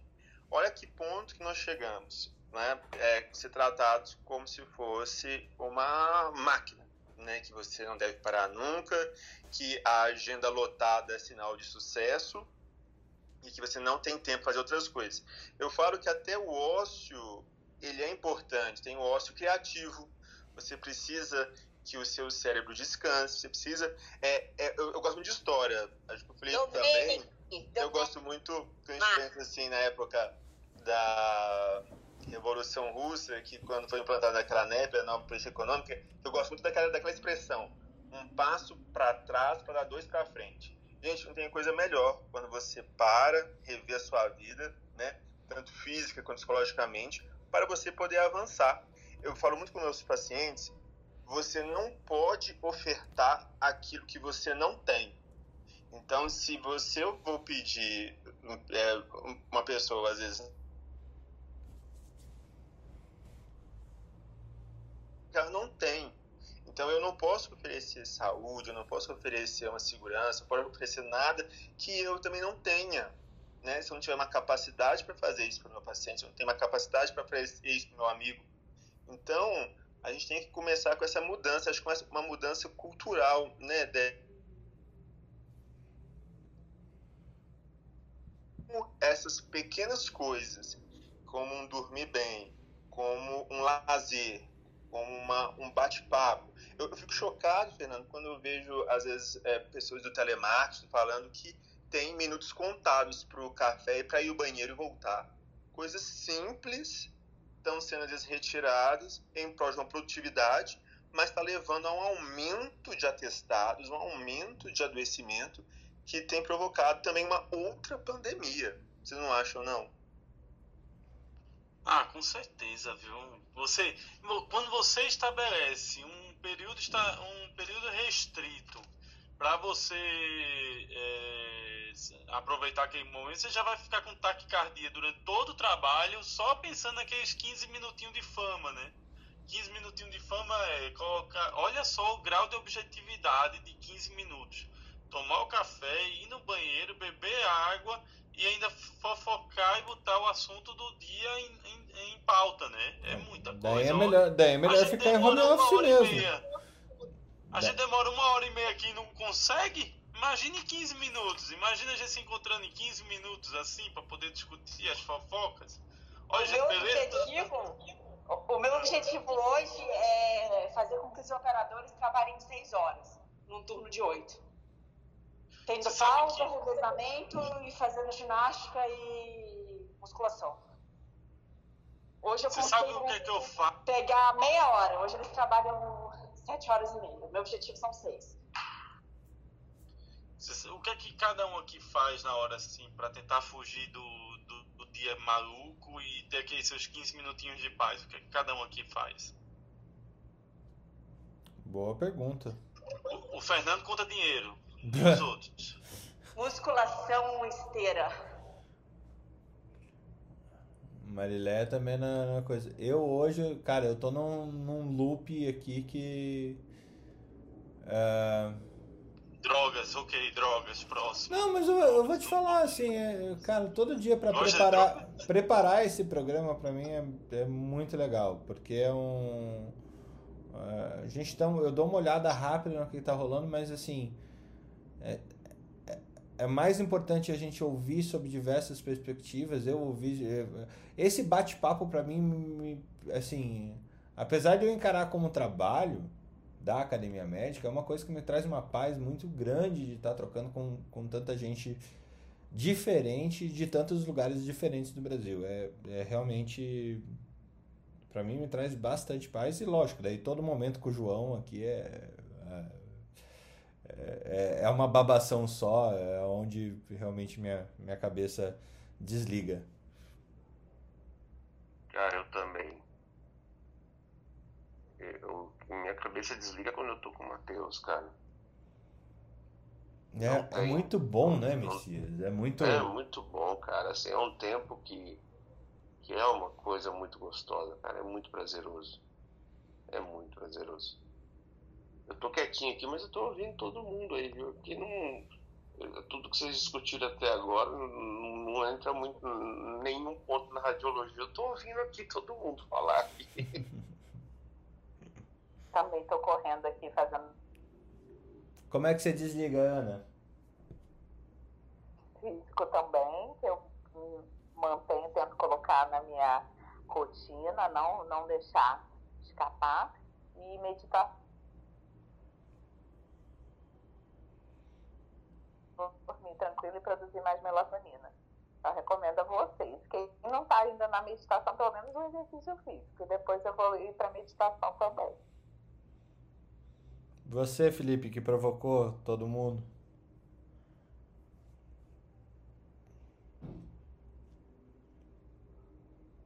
Alex, Acho que o Thiago? Felipe está numa ligação, tá aparecendo um sinalzinho de Felipe telefone, nessa das tá? vagas é modelo, né? Faz definição. Ele tá tirando fotos e mandando para pro grupo fotos sensuais. Ou o Felipe, o Felipe tá praticando a autogratificação também nos intervalos, né? Também ajuda. Você, Thiago. Eu adorei autogratificação. Eu acho, só uma sugestão, eu vi aí, tô feliz, eu vi Ana esse fim de semana, a Carol, Ana, Carol corre caminhando, andando, correndo, isso é muito legal. Eu acho que uma dica que eu, que eu dou e que eu também costumo fazer é diversificar atividades até pra gente não cair numa rotina que às vezes você pode ficar é, um pouco entediado. Então eu procuro muitas vezes diversificar, fazer algo diferente, que isso ajuda também muito o nosso cérebro. Quando você faz algo diferente, você faz com que o cérebro trabalhe mais em outras perspectivas. Então você oxigena esse cérebro melhor, você tem uma abertura maior. Então eu sempre procuro fazer algo diferente é, é, é, é, durante as minhas jornadas aí, é, que é bem interessante. E o outro olhar, quando eu falo atividade física, que, vocês, que eu posto, estou andando, estou correndo, estou olhando a cidade, estou parando um momento para olhar o mar, para olhar o sol, para a gente valorizar coisas que no dia a dia passa muito batido, porque a gente tem uma vida muito corrida. Então você dá uma paradinha, respirar um pouquinho o ar, brincar um pouquinho, é essa criança que eu falo que a gente não pode deixar morrer dentro da gente e que isso é extremamente salutar para nossa mente.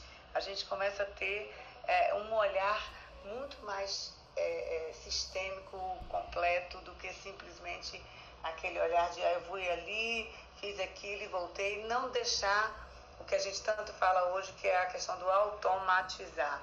A gente começar a fazer coisas diferentes, nem que seja nessas pequenas coisas. Para um pouquinho antes de correr, antes de fazer alguma atividade, olhe para alguma coisa que você não costuma olhar nem prestar atenção e você vai ter muitas surpresas.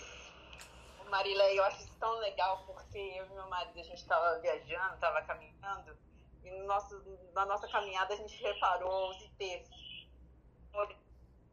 Assim, da Mata Atlântica, e do nada tinha um IP amarelo lá. Então é bem isso mesmo, né? De, de poder revisitar os mesmos lugares com novos olhares. Assim. É, eu, eu sempre. Nossa, eu acho isso muito legal. É, toda vez que vocês ouvem as periquitas aqui cantando, elas me remetem um, um lugar que eu fico assim nas minhas férias, que é uma roça. Se eu for falar, ah, você tá no sítio, eu falo, não, mas eu pelo menos estou lembrando do sítio a todo momento. Eu, eu ainda quero. um- pedindo pra Alexa cantar sons de periquitos, sons de não sei o que, pra eu achar que estou em algum lugar. Isso que a Maria falou que foi importante. Que eu falei pra ela esse final de semana assim, ah, é, o, o, o Face aqui fica lento, né? Porque a gente vai parando e olhando tudo, aí a gente olha a planta, olha as flores, olha as vaquinhas, borboletas, conversa, bebe água, depois sobe ladeira. Então não fica aquele negócio de, ah, naquele ritmo, né, intenso. Ela falou, mas se não fosse assim não teria graça, né? Tem que aproveitar a natureza.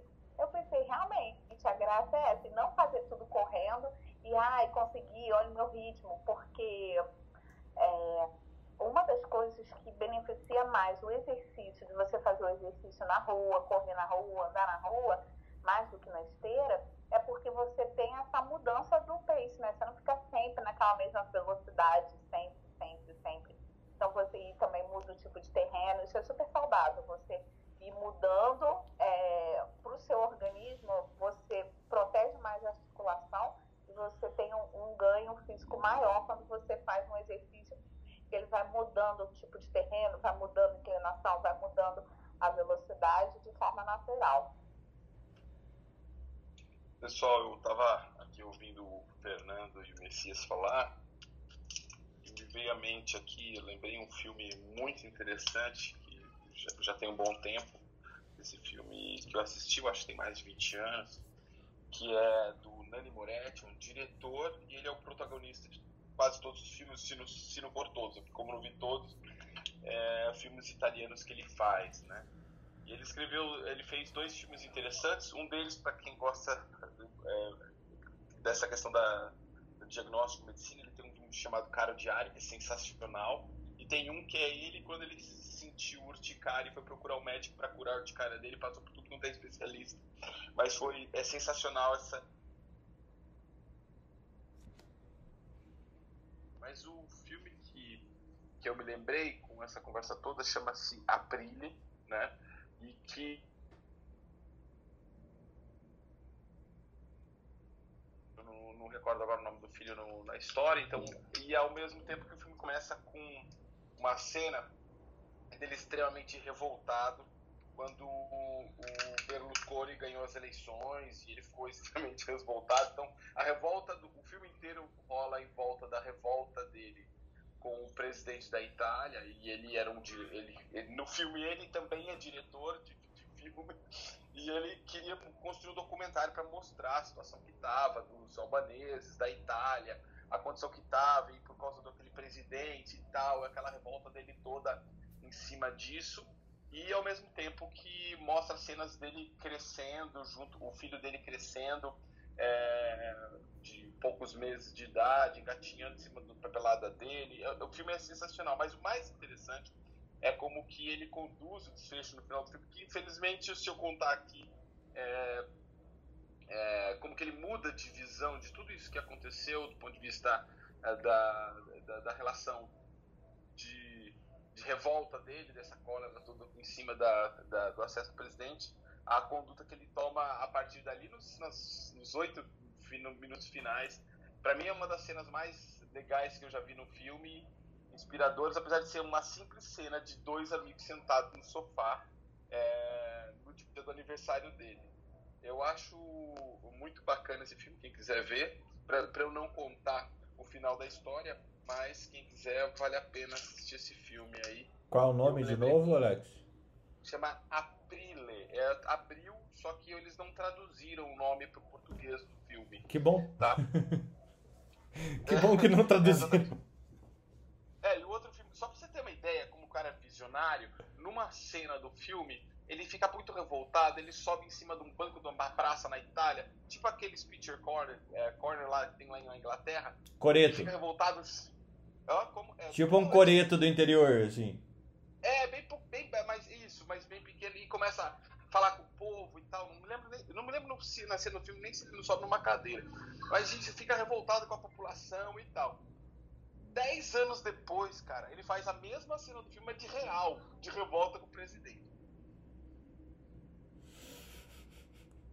Que legal. E, e, e ele é tão visionário, ele é meio troca de plantão, assim, né? Porque ele tem, tem um filme, é, não, sei, não sei se vocês lembram que, que o Papa. É, a questão do trono do Papa, né? Que o Papa abdicou. Que chamava Abemos Papa. Foi lançado poucos meses antes do Papa renunciar, ou foi meio que na sequência, ou seja, estava sendo produzido muito antes disso.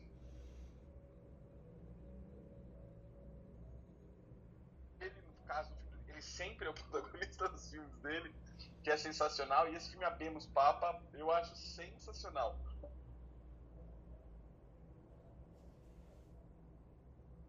Abdicar do trono. Então ele sempre tá, tem uma, uma visão muito, muito de vanguarda e o cara é sensacional. Vale a pena ver todos esses filmes. O Quarto do Filho. Só, é, só corrigir é, o nome do filme, né? É, se não trazer, não é Aprile, é Aprile! Ai, não, isso tem que estar tá com a mãozinha fechada. Então, você não viu, mas eu tô balançando a mãozinha com os dedos juntos aqui.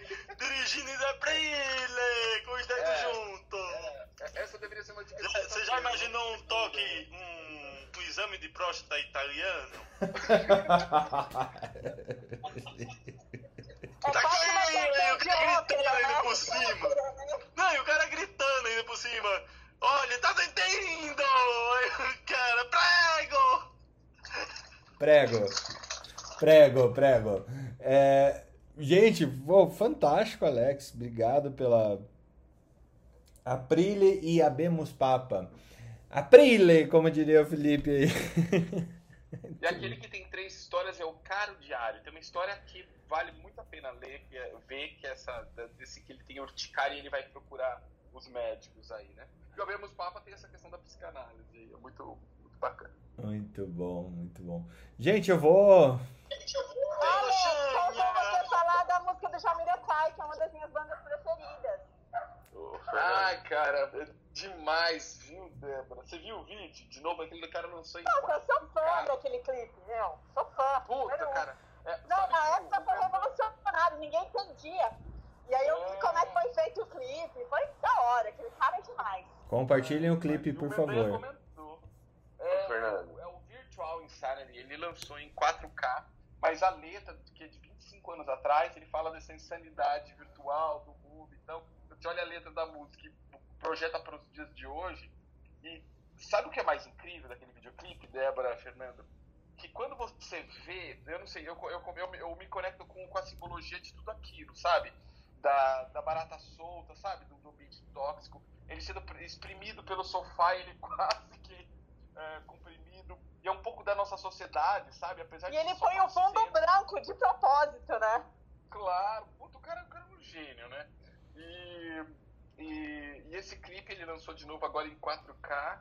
E, e, eu, tava, eu tava assistindo justamente porque eu sigo ele, porque eu adoro ele, e eu vi que o Mendanha comentou. Falou, cara, pra mim uma das melhores bandas do tempo, de todos os tempos, esse é o melhor videoclipe que existe, né? É, porque realmente é muito bacana. Eu lembrei nesse final de semana e fiquei ouvindo a música 40 vezes, né? Vai lá, Messias. Cara, que imagem bonita aquela, da, aquela geografia que você postou lá no, no Instagram, hein? Qual? Peraí, que agora eu tô, tô, tô perdido. Do, do desfiladeiro torácico. Ah, sim. Uma geografia, que bonita aquele exame, hein, cara? É. Boa. Desfiladeiro Tocar, torácico, eu, eu, nunca esqueço. Uma vez eu participei de uma cirurgia de desfiladeiro torácico. Ou cirurgia ela é feia, ela não é bonita, não. Ela, não, não, anatomicamente porque... falando, a cirurgia é bem feia. Não, porque assim, cara, a gente tem o desfiladeiro torácico 90 e... Ah, cara, quando, quando eu li isso aí, quando eu estudei isso aí, assim, em torno de 90 e poucos por cento é neurológica, né? Acho que 2% é, é, é venosa e 1% arterial. Aquela lá é venosa, cara. Que imagem bonita, cara, que ficou. Porra. Eu, eu achei super legal, só para só pra constar que tiver ah, interesse É incrível mesmo. Para quem não, para quem quer saber é, é, do que, que a gente está falando, entra lá no, no Insta da Academia Médica. É uma é quase uma sinovenografia, seria isso o nome? É uma geografia, né? Geografia chama, nem nem ah, an, an, anjo, angiografia. Ah, é angiografia. Angiografia. Uma angiografia Não deixa venosa. de ser uma geografia, né? Sim, mas é, é lindo, é uma, né? É um baita exame, é uma, pra falar a verdade. É uma geografia por subtração digital, né? É bem legal, cara. Exame, puta exame bonito, cara. Mas é, daí ele é feito no. Não, eu gostei daquela. E eu fiquei olhando assim, meu Deus. Eu, e a, a, o, o Matuto, né? Quando ele levantou o braço, ah, uma manobra de Pemberton, e deve estar procurando ali o boss mergulhante. Nada de acender o boss, nada de acender o boss. Não, cara, assim, bem bonita a imagem. Ficou um cara muito feliz daquela imagem lá. É, putz, é, é, é incrível mesmo. É incrível mesmo. O... Ah, o... Mas esse é um exame que você não vê com frequência, né, Messias? É um exame que. Não, não. A gente a, a geografia ela vai para a parte da hemodinâmica, né?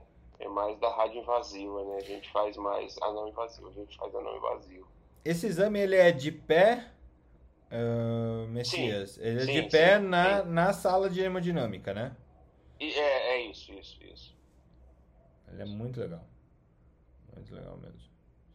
Mas ele, e ele também não tem costela extranumerária aqui, né? Não, tem uma. Né? Não, não. A gente tem, na verdade, Fernando, é, três. É, o desfiladeiro torácico tem três regiões, né? do escaleno, da região do interescaleno, da região do, do processo coracoide. E a terceira, é, acho que é entre, é, entre clavícula, eu posso até detalhar para vocês depois. E são variações anatômicas, né, teoricamente, que causam compressões, como eu disse, 90% neurológico, carrega o braço formiga, ele perde força, a parte neurológica mesmo. E aí você detecta por eletroneuromiografia. Aí é, você tem a parte arterial, né, que, que você pega a artéria subclara e se faz isquemias transitórias com, com, com palidez de membro, tal, quando você e a, a, venosa, né, que você também faz uma alteração de sensibilidade, mas é vascular. E aí você tem uns exames específicos, assim, o diagnóstico é, é a suspeita clínica ela é bem interessante, né, assim, porque ela cara ergueu o braço, falta fluxo, ele vai, bom, tem alguma coisa errada aqui. Aí você vai partir para o diagnóstico. A ultrassonografia com Doppler ela é dinâmica, excelente, mas o cara tem que ter uma aptidão para fazer o exame, para ver interrupção de fluxo de sentido de fluxo, né? É, mas, pô, é, é, aquele exame lá foi muito feliz, cara, muito bonito o exame. É, dá, dá, dá vontade de gravar esse vídeo e colocar naquela, naqueles porta-retrato digital, né, Miss? É, exato, exato, cara, exato. E deixa ele correndo em loop pra, pra, pra, é. que é uma obra de arte mesmo esse exame, viu? Exato, é bonito, cara, esse exame é bem bonito. Foi muito feliz a imagem que você postou, cara. Hum, legal. Isso daqui é créditos pro nosso time de social que pegou essa imagem. Eu devo ter postado ele um, uns 4, 5 anos atrás, para falar a verdade. E a gente tá, tá trazendo as melhores postagens que a gente fez no passado. E o time de social que foi atrás dessa imagem dentro dos nossos mais de duas mil postagens já no, no Instagram. Ela é realmente linda. E, pô, eu vou agradecer eles depois, porque se não fosse essa repostagem, Messias, a gente jamais teria essa aula que a gente teve contigo agora, viu? Foi bem. A gente pode até melhorar a aula, assim, mas é, é bem é interessante, é uma doença interessante, pouco conhecida, algumas pessoas têm e não sabem. Mas é, é, bem legal, cara. Bem legal. Cara, tu, cada troca de plantão, minha cabeça parece que a engrenagem roda mais um pouquinho, assim. Eu acho que o que a gente pode fazer pro mundo, a gente ainda fez muito pouco. Muito pouco. Frente a essas todas essas uh, trocas que a gente tem aqui, a quantidade de solução que a gente pode trazer para o mundo é realmente muito, muito, muito grande. Seja uma simples, um, um, um, um simples, uma simples linha de poder auxiliar as pessoas no autodiagnóstico, às vezes, né, Messias, para que elas procurem a ajuda necessária. Porque eu acho que assim, eu falo que o troca de plantão não cansa de pôr a gente numa fria, né? Que nem o Ralph, que está ali embaixo, o, o, acadêmico que sempre acompanha a gente. O Ralph me, me mandou uma mensagem, é, acho que dois dias antes, falou, Terceiro, tudo bem? Eu falei, fala, Ralph. No então, a gente tinha uma aula da Liga aqui, que é uma liga que junta todas as faculdades lá de Belém, é, e o, o, médico que ia fazer, ele cancelou. Será que o senhor não poderia dar uma aula? Eu falei, quase matei o Ralph, cara. Foram duas noites montando 55 slides para dar aula, porque ele falou, Ralf, mas em cima da hora assim, você me mata. Mas eu tô falando assim que eu troco, a cada dia me desafio de uma maneira diferente. Isso é legal, cara. Calma que agora vem os, os, desafios da academia médica com muito mais impacto, Messias. Vamos que vamos. Gente, bora tocar o dia. Semana importante, semana de muitos acontecimentos aqui. É, muita coisa acontecendo aqui na Academia Médica. Em breve vocês vão saber de muitas ações que a gente está vindo. E muito legal contar com todos vocês que, que, que vêm no Troca, que vêm aqui na Academia Médica, que se disponibilizam a, a, compartilhar o conhecimento acumulado de vocês por tantos anos, com tanta experiência, com tanto, com milhares de pacientes já assistidos, vistos e que a gente aprende com cada um deles, para que a gente consiga compartilhar todo esse conhecimento com mais e mais e mais gente e ainda é, criar é, ações que impactem aí na qualidade de vida das pessoas, viu? Um abraço a todos, excelente dia. Amanhã troca de plantão 140, se eu tiver certo nas minhas contas e o Felipe não me corrigir. É... Chefe, Ah. é o 140. ah, então tá bom. Então amanhã é o 140. Ah, e a gente tem que falar que o Joko perdeu ontem, né? Djokovic perdeu ontem. Que jogo, hein, velho? Que jogo, Que hein, jogo. Eu, eu não, eu não velho, eu acompanhei assisti- o. Eu acompanhei Eu tava assistindo futebol americano, eu tava assistindo futebol americano. Dia de domingo, começou o futebol americano, às duas horas da tarde eu me recolho e só, sa e só vejo a mandada às duas horas da manhã. Eu vejo as três rodadas do futebol americano. Que jogo, cara, que jogo, que jogo, velho. Djokovic quebrando a raquete. Foi um jogão. jogão. Gente, vamos lá. Bora, bom dia pra todo mundo. Djokovic sou, tá, tá, tá começando a, É, a perder seu reinado. Ah, que, que fracasso Djokovic, só per- perdeu um Pô, que jogou tudo fora, carreira fora, que absurdo. Ele não vai ganhar os quatro grandes ano. Eu, eu- eu confesso que eu tava torcendo pro russo, porque eu peguei um pouco de ranço do Djokovic dele ser a estrela que tava falando contra o isolamento social, essas coisas. Eu peguei um pouco de ranço dele. Eu tava torcendo pro russo ontem. Só de Cara, eu nem sabia. Só Não, pirraça. Ainda bem que o russo ganhou. Ainda bem que o Djoko perdeu, né? Tchau pra vocês. É, aquela história, o, que bom, e ainda dizem que a Sputnik não presta. Olha aí, chupa Sputnik.